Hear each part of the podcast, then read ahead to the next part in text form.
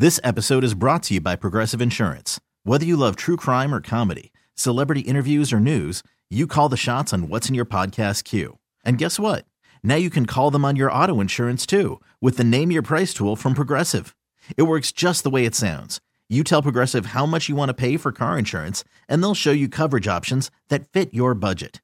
Get your quote today at progressive.com to join the over 28 million drivers who trust Progressive. Progressive Casualty Insurance Company and Affiliates. Price and coverage match limited by state law. Hey, Len, good morning.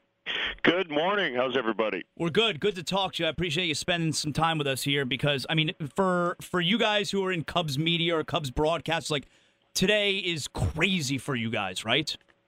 Yeah, it is, and uh, that's the way we like it. Uh, sit here in late October, knowing that you're going to play for at least another week, and it's uncharted territory for the Cubs, who haven't been in this position in 71 years, and uh, trying to win uh, that elusive World Series for the first time in 108 years. So and then the Indians fans are going, wait, what about us? We haven't won a World Series since 1948. So it's kind of the matchup I think a lot of people wanted to see when the playoffs started. I feel like everyone outside of Ohio is pulling for the Cubs, but like you said, the Indian fan can easily look at it and say, well, why aren't you rooting for us? Like, why do you think that is that? Or, or maybe you don't even agree that everyone outside of Ohio is rooting for the Cubs.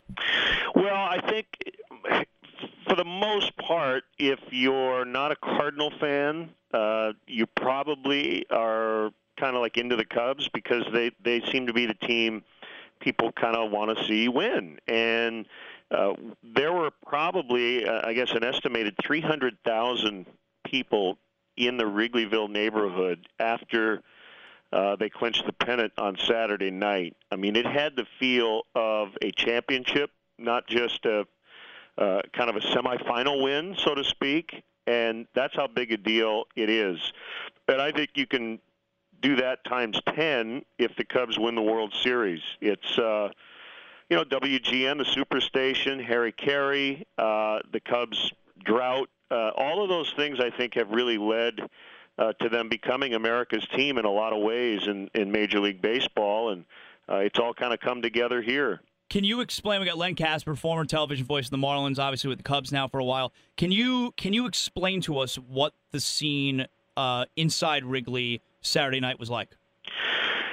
It was pretty electric, and and the the interesting part about it was Adrian Gonzalez had some quotes after Game Five, uh, heading back to Chicago. He said, "It won't get any louder. Uh, they can't put any more people in that ballpark." And then he added, "It's not even a loud ballpark to begin with." And you know, I I don't know if he was tweaking Cub fans or not, but it it was a lot louder for Game Six from the minute the first pitch happened uh, than it was previously in the series. And every time Kyle Hendricks got to two strikes, which by the way felt like every batter.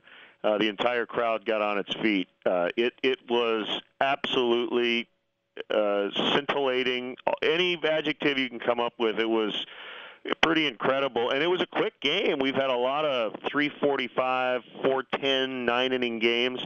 That game took two hours and 36 minutes because Kyle Hendricks just mowed him down one, two, three, inning after inning. Uh, it was a pretty dazzling performance. And there wasn't a lot of drama. I think when a lot of people envisioned the Cubs finally uh, winning the pennant, it, it would be a roller coaster ride, suspenseful, all kinds of drama there, there was very little drama Saturday night. It was one of the best games the Cubs have played all year long. Certainly, they do after the celebration Saturday night. But do you think before Saturday night that these young guys, some of these players, really had an appreciation for what it means to Chicago? I, I think in theory they did, and I think after they won, it really was able to sink in. Like, wow, this this is bigger than than I think anybody could possibly have imagined. Um, I, I'm guessing on Sunday, uh, a lot of Cub fans headed to local cemeteries to, uh, you know, make sure that they told their loved ones, "Hey, we finally did it." Um, it it's generational.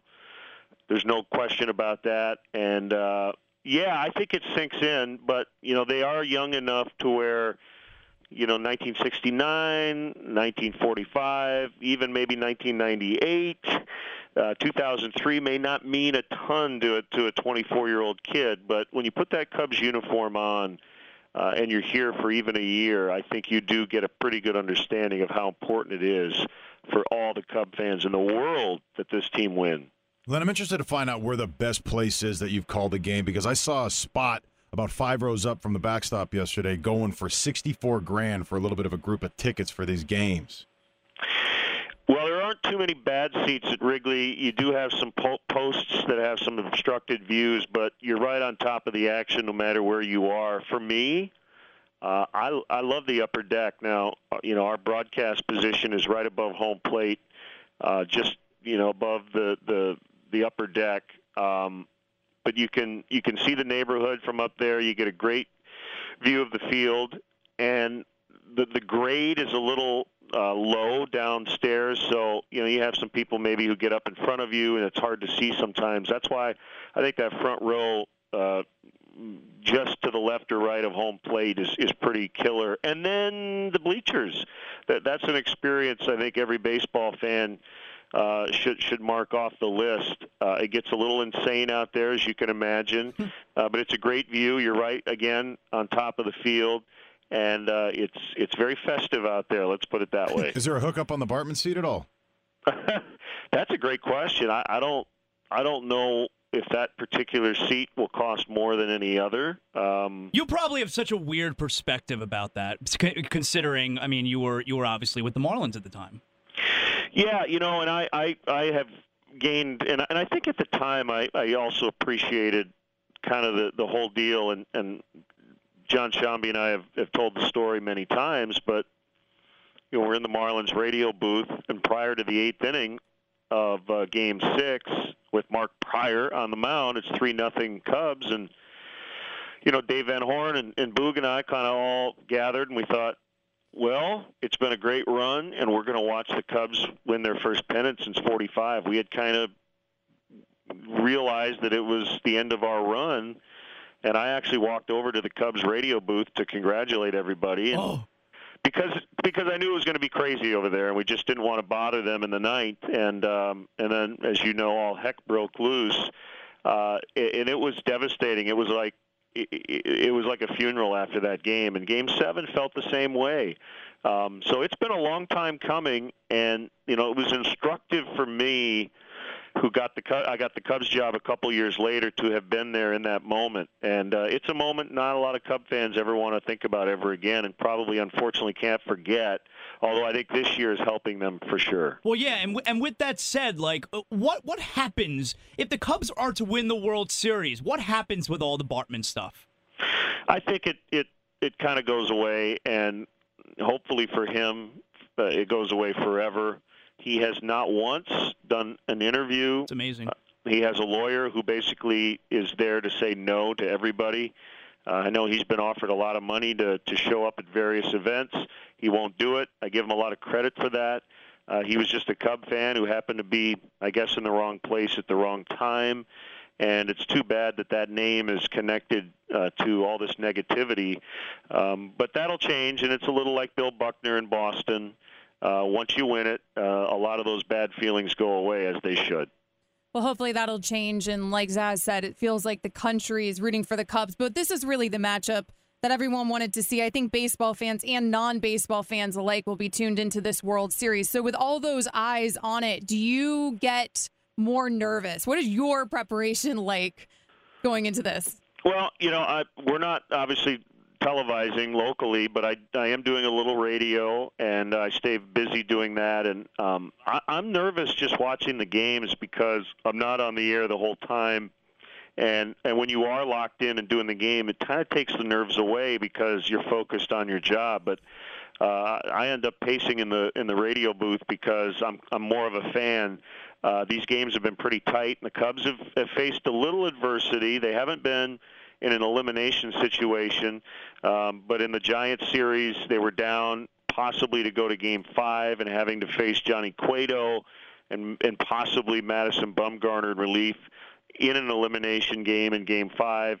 And then in the Dodgers series, they were down two games to one and had been shut out in back-to-back games uh, before uh, rattling off three in a row to, to win that series. So as great a year as it's been, uh, this team ha- has shown s- some fight here in the postseason after basically blowing out everybody 103 times during the regular season. So it's been a good run. It's been fun. It's been dramatic at times. Uh, I expect the Indians to be a formidable opponent. Uh, I'm, I'm hearing from some people who claim the Cubs are just going to roll and sweep this team, but I, I don't see it. I, you know, the Indians have won seven out of eight in the American League playoffs. They pitch really well. Uh, so I, I think this, this series goes at least five or six. Len, I'm interested in your perspective on Moises Alou and what happened with Bartman, obviously. You saw it from one side of the fence. You saw it from the Marlins side. It was a joyous occasion, but you also saw the backlash and the reaction years later when you became part of the Cubs broadcast. How has it been, the perspective? Has it varied in your point of view? Did you think Moises Alou was a little bit crazy for all of those ranting and ravings, and then basically when you became a Cubs guy, you might have had a different opinion? Well, I, I, I think you have to give him a break for the actual moment it happened because guys are just the adrenaline. You cannot believe how intense it is uh, on the field uh, when those guys are in that moment. So I have no problem with his initial reaction. Uh, there were some quotes after the game uh, that he made that I'm sure he now regrets. That that to me put uh, Steve Bartman in a in a terrible light. And, and and he did nothing wrong, by the way. If I didn't say that earlier, make it very clear. Uh, all he did was what every fan does, and that is a foul ball comes into your section and you look up and you probably reach for it. There were a lot of other people who did. He just happened to get his hands on it.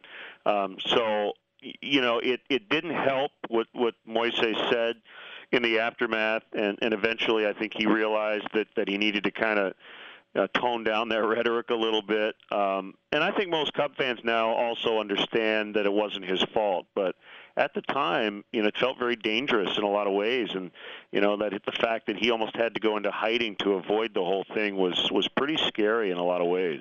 Finally, here, Len. Again, Len Kasper, former Marlins voice, uh, now with the Chicago Cubs, of course. Uh, did you get to spend any time with my boy Eddie Vedder during the NLCS?